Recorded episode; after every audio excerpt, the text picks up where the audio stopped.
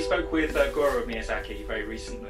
その五郎監督と話をしたときに、えーとまあ、ブルージャーズプロデューサーとして鈴木さんがどういう人ですかと質問をしたら、僕に悪いことをさせる、えー、悪い魔法使いですと言ったんですね。それは、え、当たってると思いますか意味がわかんないな I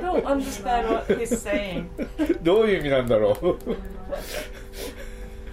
あーヤっていうのはね、ね性格の悪い女の子だと。ね、それで五郎君も性格が悪いでしょうと。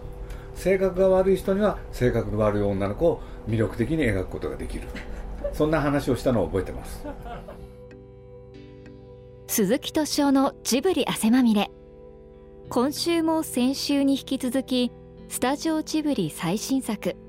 劇場版「アーヤと魔女」について鈴木さんが受けた取材の模様をお送りします。イギリスの作家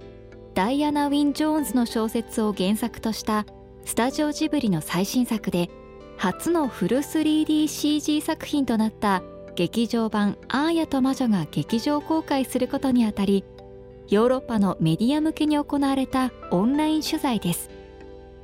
劇場版「アーヤと魔女」は2020年のカンヌ国際映画祭でオフィシャルセレクションに選出され北米をはじめヨーロッパアジアオーストラリアなどで順次公開中です。インタビュアーはイギリスのジブリオテックのマイケル・リーダーさんジェイク・カニンガムさんサイトサウンドのアレックス・デュドク・ドゥビットさんです。通訳は万野由里子さんです。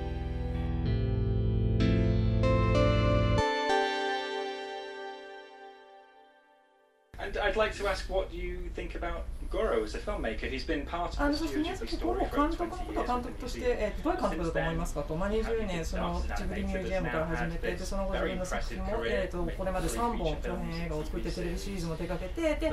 督っていろいろな方がいると思うんですけど自分でも実際絵を描く監督もいればどっちかっていうといわゆるこういろいろチームをこう仕切るような監督だったりとかいろいろやり方があると思うんですけれども宮崎五郎監督はどんな監督でしょうか？そうですね。あの僕の中でね映画の監督っていうのは作家的要素の強い人とそれから職業的な演出家この2つに分かれると思うんです。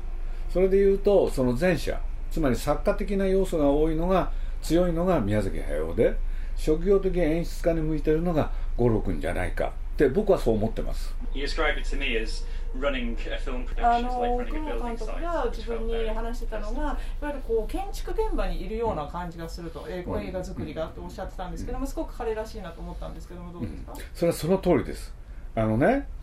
あの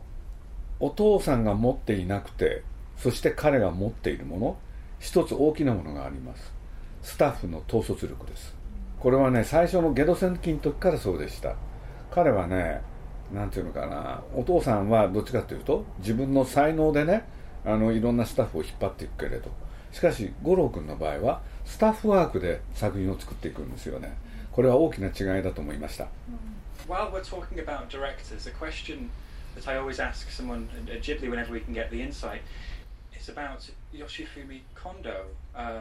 あの監督の.話になったので、近藤義文、えー、と監督についても少しお伺いしたいんですけども、はい耳を澄ませばっていうのは、彼個人的にすごく、えー、と大好きな映画でであの、ポッドキャストでも紹介して、リスナーのみんなもすごく好きになった作品なんですけれども、まあ、残念ながらそんなにたくさん作品を作ってないんですけれども、どんな監督でしたか、近藤さんは.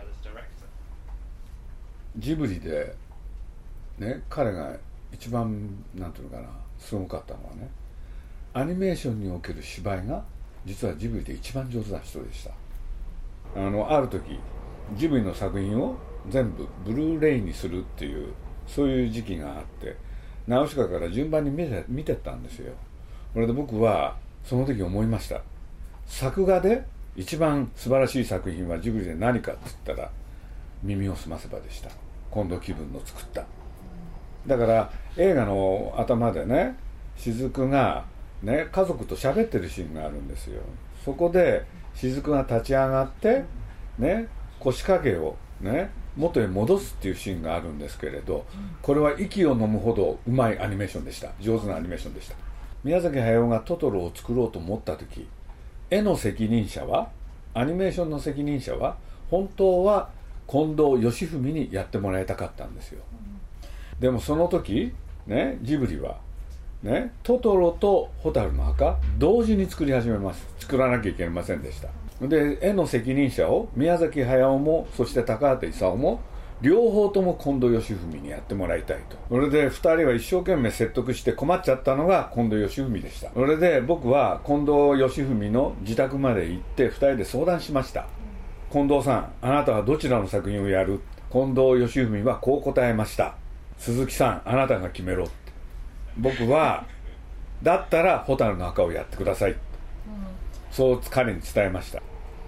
近藤さんはねこう言ったんです。近藤義文近藤は。ね宮さんのやつを選ぼうが高橋さんのやつを選ぼ選ぼうがね必ず僕はどちらからから恨まれる。それは嫌だ。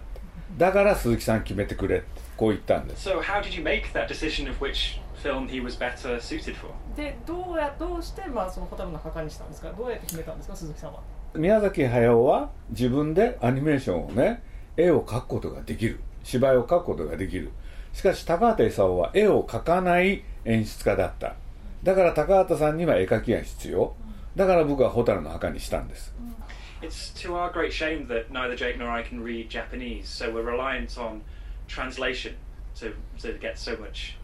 あのいろいろジブリについての本が出てるんですけど残念ながら自分たち日本語できないのでなかなか読めないんですけど鈴木さんの本は英語に翻訳をされていてその次世代のそのジブリになっていくっていうような話を読んで非常にすごく励まされたということで米林監督であるとか五郎監督であるとかプロデューサーの西村さん、えー、とかでも今2020年でさらにまた若い世代っていうのを育てていく僕ねこういう言い方をします。これは宮崎駿もよく言うんですけどね才能のない若者よりも才能のあるね年寄りのがねね素晴らしいんですよ若ければいいってもんじゃないです So youth is not always the、uh, is the, an advantage That is something very, very good to hear as I feel like I'm getting on in age. まあ年を取ってると感じている今非常に励まされる言葉が I suppose to bring this back to Earwig, do you see the 3D CG approach to animation a, a potential future for the studio? Not the future, but one potential future. そのアーヤとマジョ今回 3DCG でやって、まあ、今後ジブリのその将来的に 3DCG にも可能性があると思いますか、あります。僕はスタッフの力が大きいと思う、うん、だから今回でもねあのアーヤにおいてもねタン・セリ君っていう人一人の若者がいたんですけれど彼が素晴らしかった、うん、で彼をね彼の作品だったらやりたいってことで世界中から人が集まったんですよ、だからそういうことで言うとある才能のあるあるスタッフというのはものすごく大きいと思います、タンセリ君がこの「アーヤ」においては宮崎五郎を支えました。I suppose a question I've always wanted to ask is so much of the conversation あのスタジオジブリでいつも話題になるのが、その宮崎駿監督が引退する、しない、する、しない、戻ってきたっていう話が多いと思うんですけれども、その鈴木さん自身が、まあ、プロデューサーのお仕事は大変だと思うんですけども、引退を考えたことあるんですか僕は宮崎駿を引退させたいんですよ。そうすれば僕も引退できる。Um, because, you know, once he's retired, I can retire. あの風立ちぬの後もう一回作りたいって言い出した時は僕は本当世の中が真っ暗になりました I'm afraid our time has run out, but we have so many more questions. But thank you so much, Suzuki-san, for answering the questions we put to you today. ありがとうございます。時間がないのでこれではい、ありがとうございました。Thank you so much. I wanted to know when um, stu- when did Studio Ghibli first decide to make a fully その 3DCG をスタジオジブリとしてやろうと思ったのがいどのタイミングだったのかと。いわゆる今回「アーヤと魔女を」えー、映画化しようとする前か後か？あのね五郎君はねそのその前の作品？あのこれテレビシリーズだったんですけどそこで実はねあの 3DCG やってるんですよねただ見え方はね、まあ、これ日本語英語でセルルックって言って 3D で作ったものをセル画風に見せる。でそれをねやってる経験があったんで。だからそういうことで言うともうそちらの方向でやっていくということだと思い、ま、だと思ってました、あのさ一作る最初にね、まあ、五郎君と話し合ったんですよ。というのは五郎君は本当はセルルックをやりたいって言ってたんですよ、というのは、まあ、まあそういうもんですけどね。要するに何が言いたいかっていうとあのプロデューサーはね勝手に言うじゃないですか。ところが作る人っていうのはやっぱり保守的になるんですよ、うん、そうするといきなりねジブリが 3D って言ったらやっぱりねお客さんの方でね抵抗がある人もいるしそれから作る上でのいろんな問題点も出てくる、そういうことで言うと一度経験のあったセルルックでやりたいっていう五六の気持ちは分かったんですけれどとはいえ僕は一方でいやどうせならねもう 3DCG でやっちゃおうよと、まあ、そうやってけしかけるのが多分僕の仕事だったんでそれで彼にねそれを言ってそれでまあ彼がそれを決断してそして今日に至るっていうのはこれが経緯ですね。あので実際多分そのアーヤを作っている現場にも、うん、あの顔を出したと思うんで顔を出されたと思うんですけれども、うん、普段手書きのアニメーションをスタジオジブリで手掛けているチームと、うん、この今回の 3DCG アーヤをやってたチームっていうのはどうかなり違ったと思うんですね、ね。でその年齢であるとか国籍であるとかあのかなりいろんな国の人がクレジットされてましたけど。これね僕にとってはそんなこと想像もしてないいなかったんですけれどね。実はその手書きのねその宮崎駿藩とそれから 3DCG の宮崎五郎藩っていうのがあったでしょ、うん、それでまあ今日はまあアーヤの話っていうこともあるけど正直にね告白してしまえると、うん、アーヤ藩の方がねなんか良かったんですよ。これでなどうしてかっていうとねやっぱり若くて才能がある。しかもみんな率直だったんですよね、うん、俺でねえまあその外国の人たちってね日本人みたいになんかなんていうのかなあのしゃしゃべることをためらうとかね声かけることをためらうとかそういうこと一切なくて次から次へと僕に声をかけてくれて。でそれで言うとね僕は実を言うとアイアンハンのスタッフを見ててそしてその間ねあのいろんな人と話して一番感じたこと、うん、あジブリが始まった頃こうだったよなっていうのを思い出したんですよ。それはねなんか強烈な印象として残ってますね。だからいつ行っても誰かが声かけてくれる、うん、そういうのっていうのは昔のジブリもそうだったけれどやっぱり嬉しかったんですよね、うん、でもやっぱりねずっと作っていくとねそこらがなかなか難しい局面も出てくるんで、でも今日はまああやの取材だからストレートに言います。Okay, well, we'll come back to that、um, a bit later, but um, first I wanted to just ask a question about the format of the film, it's a TV film, and it was made initially for, for broadcast on NHK. And I was wondering what um, Suzuki-san enjoys about producing and marketing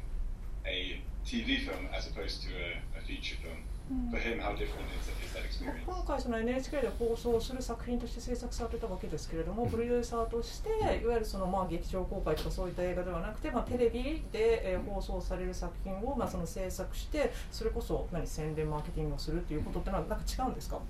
まあ、やっぱり全然違ってましたね。俺でそもそもねなんでじゃあテレビでっていうことを考えたかというとね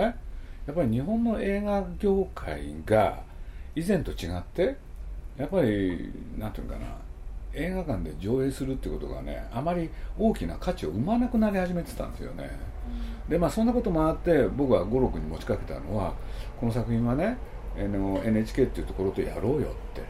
でなかなかね映画館でやっても今なかなかお客さんがね映画館に来てくれるっていうのは難しいから、なんてことを言ってる時にですね実はこのコロナ騒ぎになっちゃって。でそういうことを言うとねまあこれ言い方は非常に難しいんですけれどまあ NHK でねやっといて本当に良かったかなと、うん、そんなふうに思ってる次第です。That reminds me of something uh, Suzuki-san wrote in uh, his book uh, Tensei no Shiko. Um, he wrote that he thinks um, fantasy films and あのファンタジーであるとかその偶話的なそのまあ話を求めその映画作品というものがまあそのあまり人気が出てなくなってきたっていうことを本に書かれてたと思うんですけれども今でもそういうふうに思っていらっしゃいます。やっぱり一時のそういうものが流行った時とはもうだいぶ状況は変わってると思いますね。だからそういうことで言うと同じファンタジーでももう少しなんていうのかなあの現実の世界とつながってるものそういうものの方がいろんな人に支持されてるような気が僕はしますけどね。Okay, so what, what does Suzuki-san mean by that? Like um, set in the real world? それで現実とつながってるっていうのはその現実がで現実で起きていることにちょっとそういうファンタジーがあるのかファンタジーがその現実とつながっているっていうのはどういったところでつながるんですか？あのねなんて言うんだろうこれはもう話し出すとちょっと長くなっちゃうんだけれどやっぱり現実ともう一つの世界は地続きである。そういうものでないとお客さんがちゃんと見てくれない。そんな気が僕はしてるんですよね。でどういうことかっていうとですねやっぱり現実の世界であのねあの実際の世の中とつながってなくてもその世界で素晴らしいことを体験すれば現実の世界に戻ってきてきてね、うん、あの元気になれるっていうのはねなかなかこれね、難しくなってきてるのが現代じゃないかなっていう気が僕はしてるんですよ。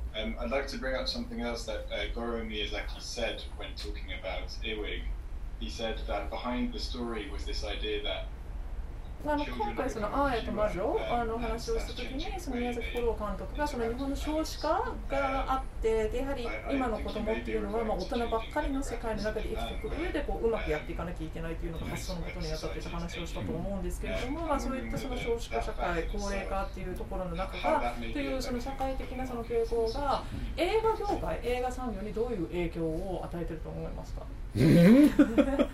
その子供が少ないっていうところでは。ね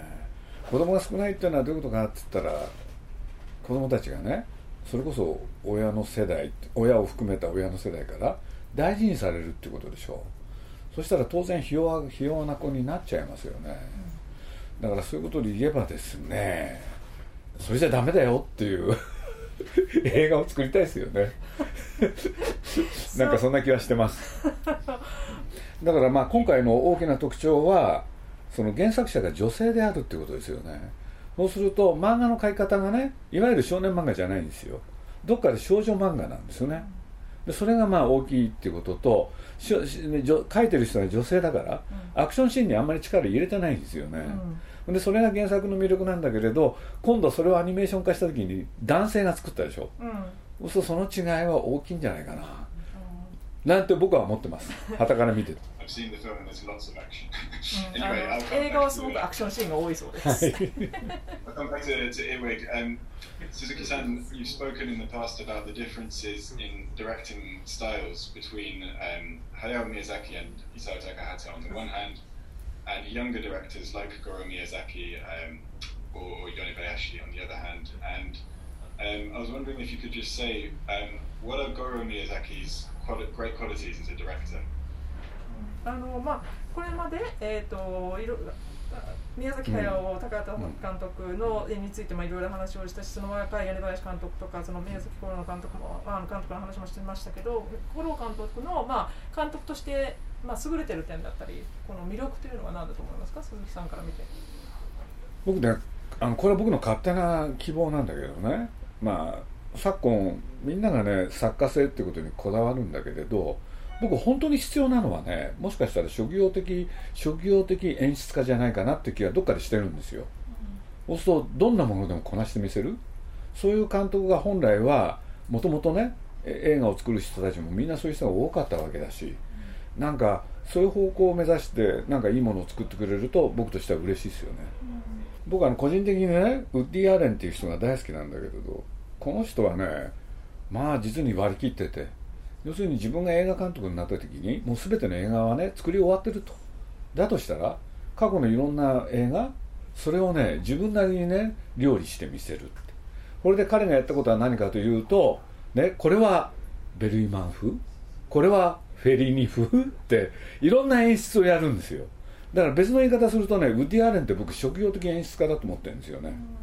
でその中に一つねあの貫いてるものはあるんだけれどなんかそういう映画の楽しみ方もあると思ってるんで、そんなことをちょっと期待したような次第なんですけれど。So coming back to Goro Miyazaki, where, where does he stand on this spectrum? What, what are his, his main assets? ということで宮崎五郎監督に関して言うと彼のやはりその一番いいところっていうかその得あの得意としてるところは何だまあプロデューサー監督だと思ってるんですけどね。プロデューサー、うん、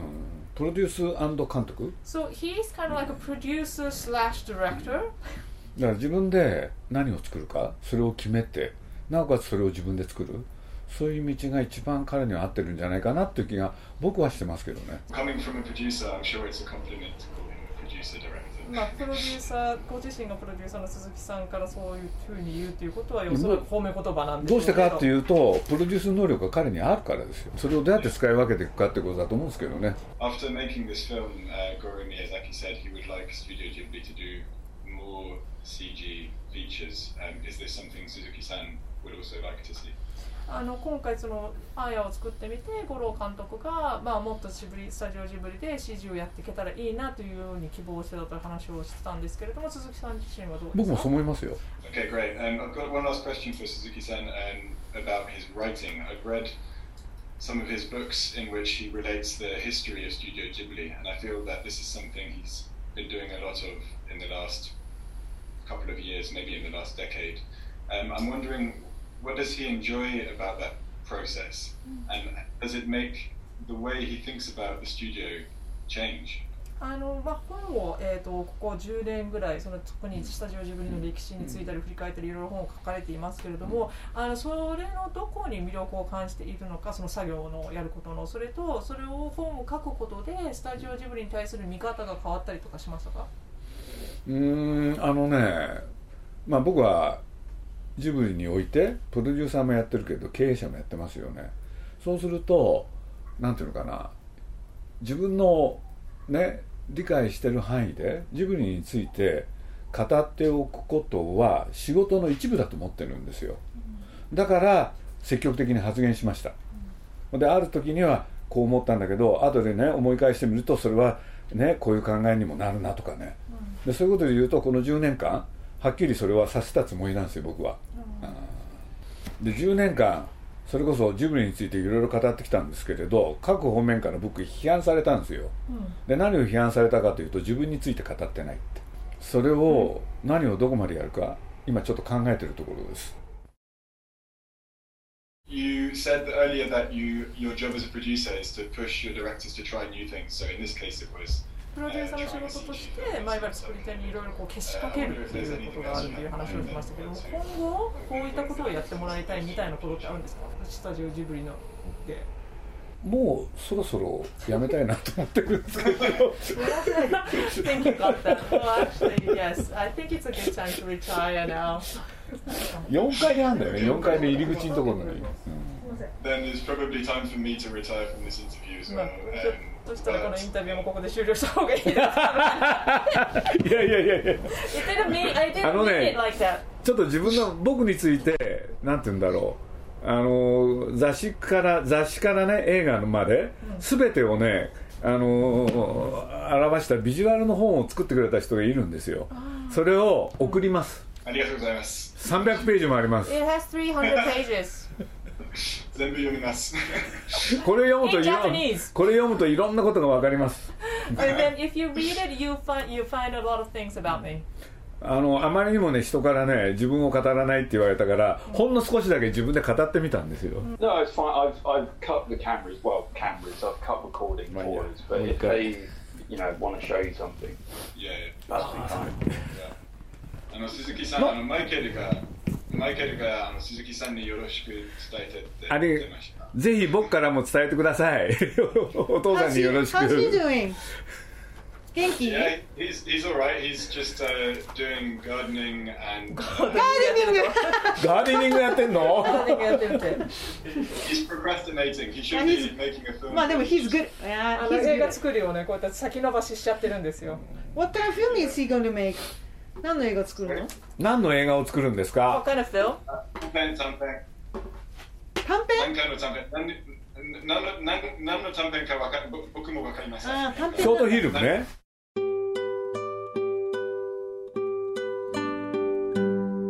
スタジオジブリ最新作劇場版「アーヤと魔女」について鈴木さんが受けたインタビューの模様いかがだったでしょうか？